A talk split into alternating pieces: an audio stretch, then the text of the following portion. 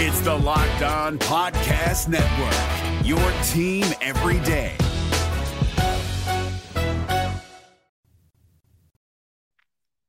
Who are the top five coordinators in Minnesota Vikings history? We settle that on today's Minnesota Sports Rank 'Em. This is Minnesota Sports Rank 'Em, part of Locked On Sports Minnesota, and it starts now.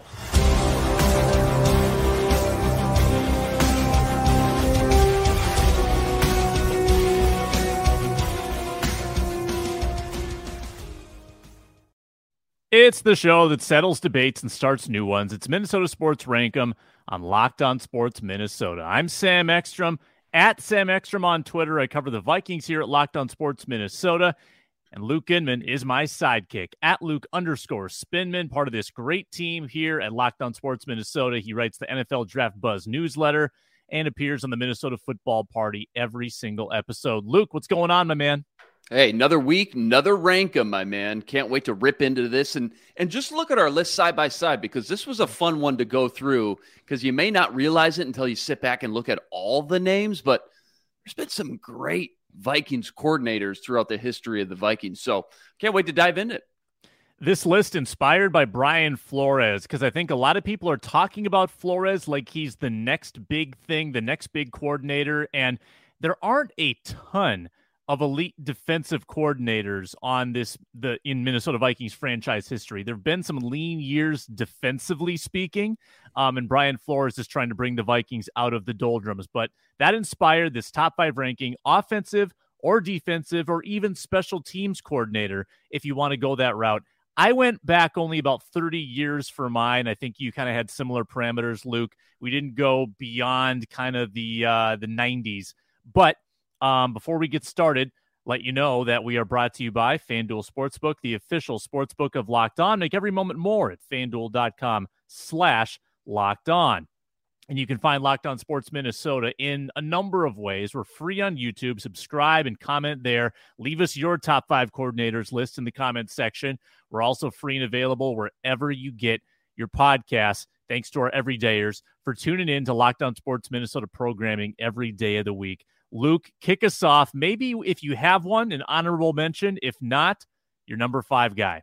Let's just jump into number five. This was really tough to balance out, Sam. Some of these guys between their time in Minnesota, but then also you can't ignore what they did afterwards as a head coach. But Kevin Stefanski, he's got to be on my list just given the impact he had on the offense when he took over in 2019. Because remember, under Mike Zimmer, First, it was Norv Turner running the offense. That didn't work out. Then it was Pat Shurmur. Then it was John DeFilippo. And no matter what they did, it just seemed like they couldn't figure out the offense out consistently, anyways, week to week, season to season. But then Kevin Stefanski comes in after being a positional coordinator for 15 plus years, grinding his way up, finally gets his shot, and he delivers with a top five offense in the league really helped take Kirk Cousins to a new level after DeFilippo. And then obviously the very next year, he gets hired in Cleveland. So a one and done. But honestly, his time in Cleveland, just to give some life into that really was an awful organization, really for decades prior.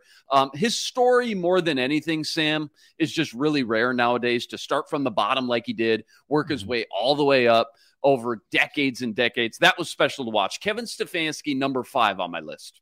Yeah, I like that. Um, I'll first give an honorable mention. And when you're putting together a coordinators list, most coordinators exist from about one to four years in that role. And then they either get fired or they get promoted. So the sample sizes are small. You're right, Luke. Another guy with a very small sample size and a very big career post Vikings is the guy that, that a lot of people probably think of when they think of Vikings defensive coordinators. It's Mike Tomlin. Mm-hmm. But uh, he is not actually in my top five, Luke. And some people might be punching me through their devices, their computer screens, saying, What? What? I don't know if his one year with the Vikings is enough to get on the list. I'm sorry. He was 31st in pass defense. Run defense was number one with the Williams wall. And obviously, he had a, a great personality and kind of, you know, commanded the room. But that team didn't go anywhere. Uh, it was a pretty unimpressive 2006 Vikings team. I, I just don't think that earns him the number five spot. I do think Kevin Stefanski's year did, and he is also my number five.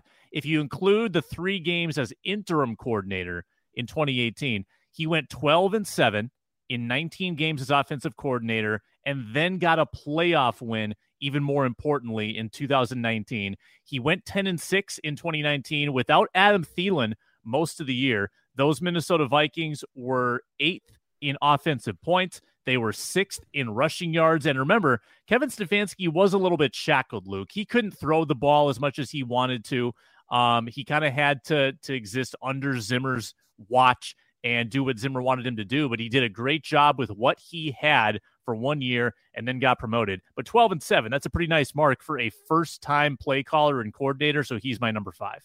Great minds think alike. All right, my number four is going to punch you through your computer screen, Sam. It is Mike Tomlin. And again, oh. you made some great points. I get it. So tough to balance out their time spent here. A one and done. The defense was was good, not great, like you mentioned. Number one run defense with the Williams wall. But I can't blame Mike Tomlin for the Vikings not to retain him because clearly proof's in the pudding. His body of work, if they would have given him another year or two, or even just hired him instead of Leslie Frazier as head coach, maybe the Vikings history as we know it today would be completely different. But he's always been, Sam, just from afar, watching that AFC. He's always been one of my favorite head coaches in the entire league. So I'm a little biased. I know he was a one and done again before uh, they hired Leslie uh, Frazier in 2006. Um, it, it's clear now after watching his run in Pittsburgh and winning a Super Bowl and never having a losing record, by the way, in 16 years, which is just unbelievable. It's clear if he would have stuck around and gotten the proper time to do the things he was able to do and implement his scheme and bring in the right type of guys and talent, first and foremost, um, he would have gone down, I think, I believe, as one of the best coordinators the Vikings ever had. It's a shame they weren't able to keep him around for a little bit longer. Yeah, it is. And you're right. He probably he would have been the one getting credit for that 2008 2009 defense and that's mm-hmm. where my number 4 guy is it's Leslie Frazier. Leslie Frazier spent 4 years with the Vikings 07 through 10. They were top half in points allowed and top 10 in yards against in 3 of his 4 years before everything fell apart in 2010 and he had to take over to clean up Brad Childress's mess. But think about the players that flourished under Leslie Frazier's watch. A very young and, and in fact, basically a rookie, Chad Greenway, who was hurt his first year. Jared Allen, who they traded for, emerged as and continued to be an amazing pass rusher. They traded for or they picked up Antoine Winfield in free agency. Ray Edwards was a guy under Leslie Frazier. EJ Henderson, a young Brian Robison. All of these players really found themselves under Leslie Frazier uh, they made the playoffs twice. That defense was very good in 2009. And uh, Frazier, you know, then had to kind of step up and become a head coach at the end of it all. And, and that tenure didn't work out great for him, but I'm not judging him on that. I think his four year run as DC earns him my number four spot. No, that's a really good one. Great shout out for old Leslie. I got to go back and watch the tape. Leslie, what are you going to do to fix the defense this week? Ah, you just gave up 30 points. I got to go back and watch the tape. That's what I got to do. Leslie Frazier. All right, number three on my list. You know, there's so many ebbs and flows throughout the NFL season and year to year, Sam. That's why we love it. The parity. The Vikings offenses were so good in 98, 99, 2000.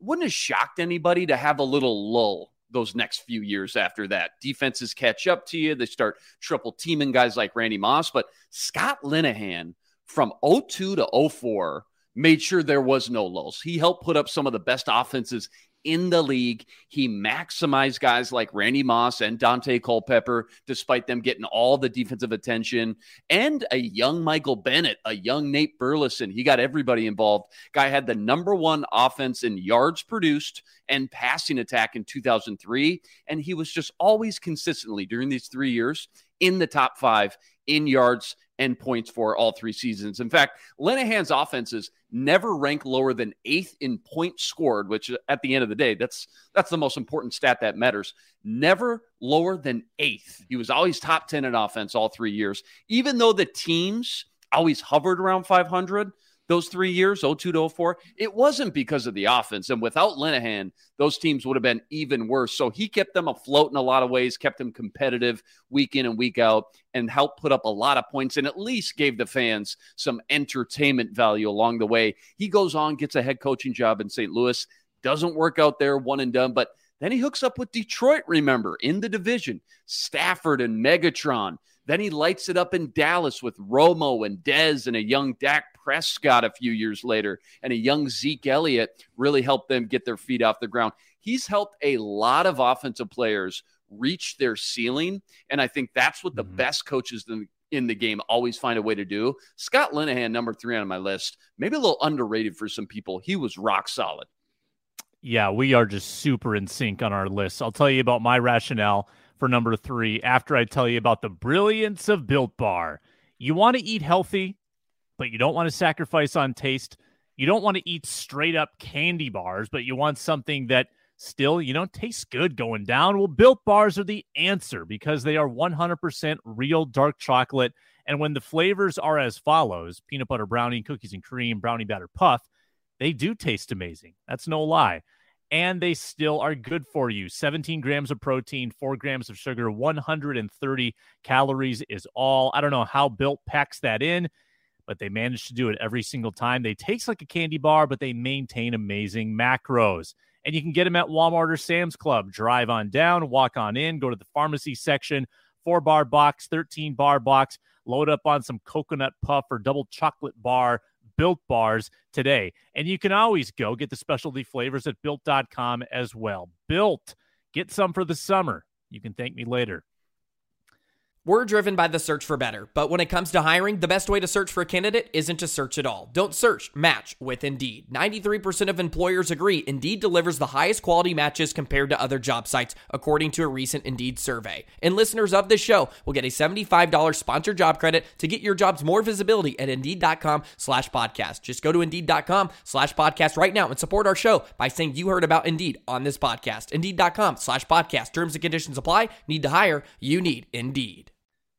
Luke, I went with Linehan for my number three as well. You're right. Eighth, sixth, and sixth in three years as offensive coordinator. And I contrast that to what happened in 2001.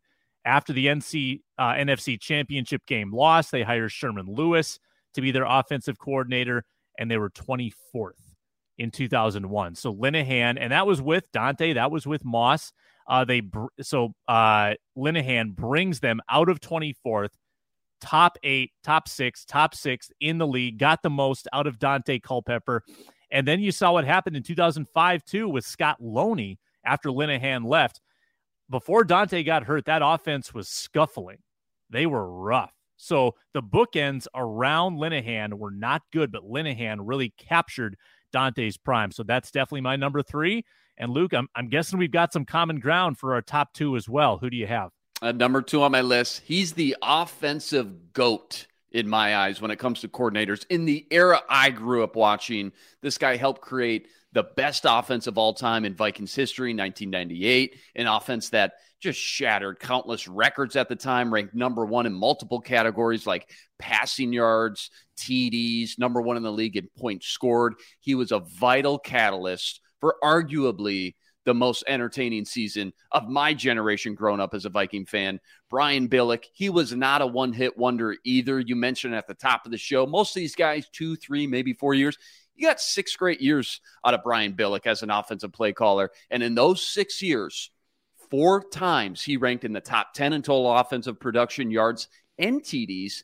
And three of those six years, he ranked in the top five in total offense. In fact, in those six seasons, the lowest passing yardage he ever ranked was 14th, so middle of the pack. Guy was just always on point with the passing game specifically. And of all the coordinators, I think the last 25 years or so, he was just the cream of the crop offensively, in my opinion.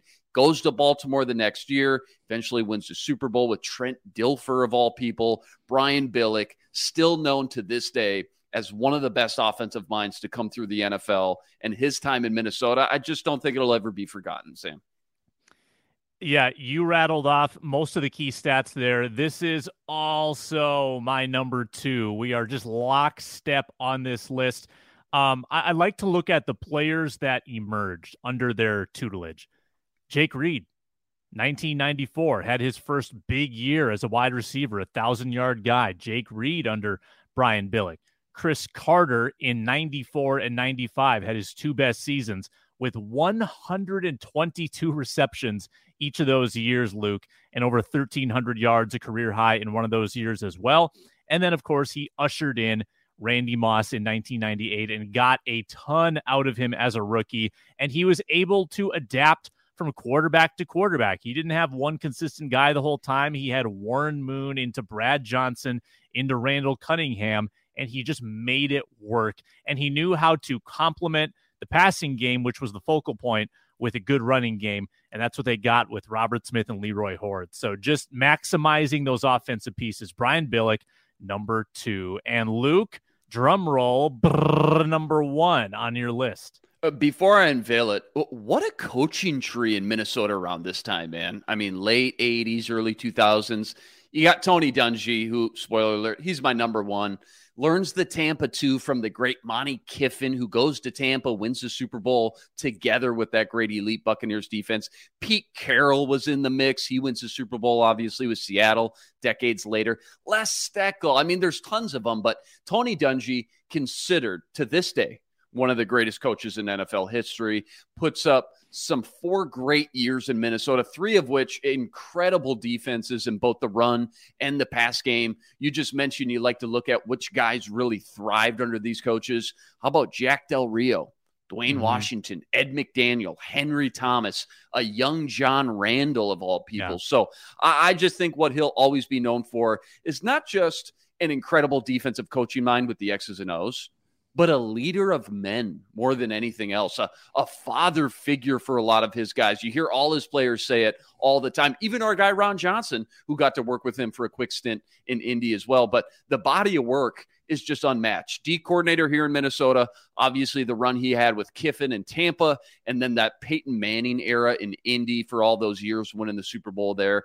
Total winning percentage as a head coach, 668 that's ridiculous, man. I, I think uh, it's got to be up there in the top five, top 10 all time. His time, not just in Minnesota, but what he did for the NFL during his time in the league, it'll never be forgotten. And that's why he's got to be number one on, on not just my list, but he's got to be number one on your list as well, right?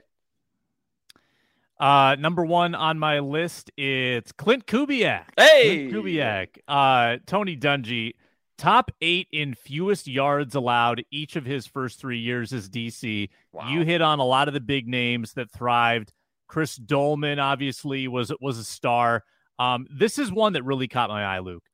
So Dungy takes over, and in his first year, he takes a couple of safeties, and they're not big names in Vikings lore, but Audray McMillian and Todd Scott. He turns them into starters full time for the first time ever in their careers and they combined for 13 interceptions in 1992. McMillian had eight picks, Scott had five, and these guys weren't anything. And then Dungy comes along. They kind of like put them at the back end of the secondary, and boom, they're just interception machines. Uh, s- stories like that with Dungy pulling all the right strings. Uh, elevate him to a new level, make him number one. I had to waffle a little bit between Billick and Dungy. Ended up going with Dungy but I think that they are the clear one two in Vikings history. Let us know what you think of the list and who would you put on the list pre 1990? Some of our old school Vikings fans who maybe know the team's history a little bit better. Um, go back to the Bud Grant days. Tell us in the comments section who we left off the list if we opened it up to all of Vikings franchise history. But those are our top fives. Very similar lists. That gives me confidence that we got it right. He's Luke Inman at Luke underscore Spinman. I'm Sam Ekstrom on Twitter at Sam Ekstrom. We're also part of the Minnesota Football Party crew. We're going to go join Arif Hassan, Luke Braun, and Ron Johnson and record another big episode of that. Check uh, check that out on YouTube or wherever you get your podcasts. That is Minnesota Sports Rank 'Em. This is Locked On Sports Minnesota. Hey, Prime members you can listen to this Locked On podcast ad free on Amazon Music. Download the Amazon Music app today.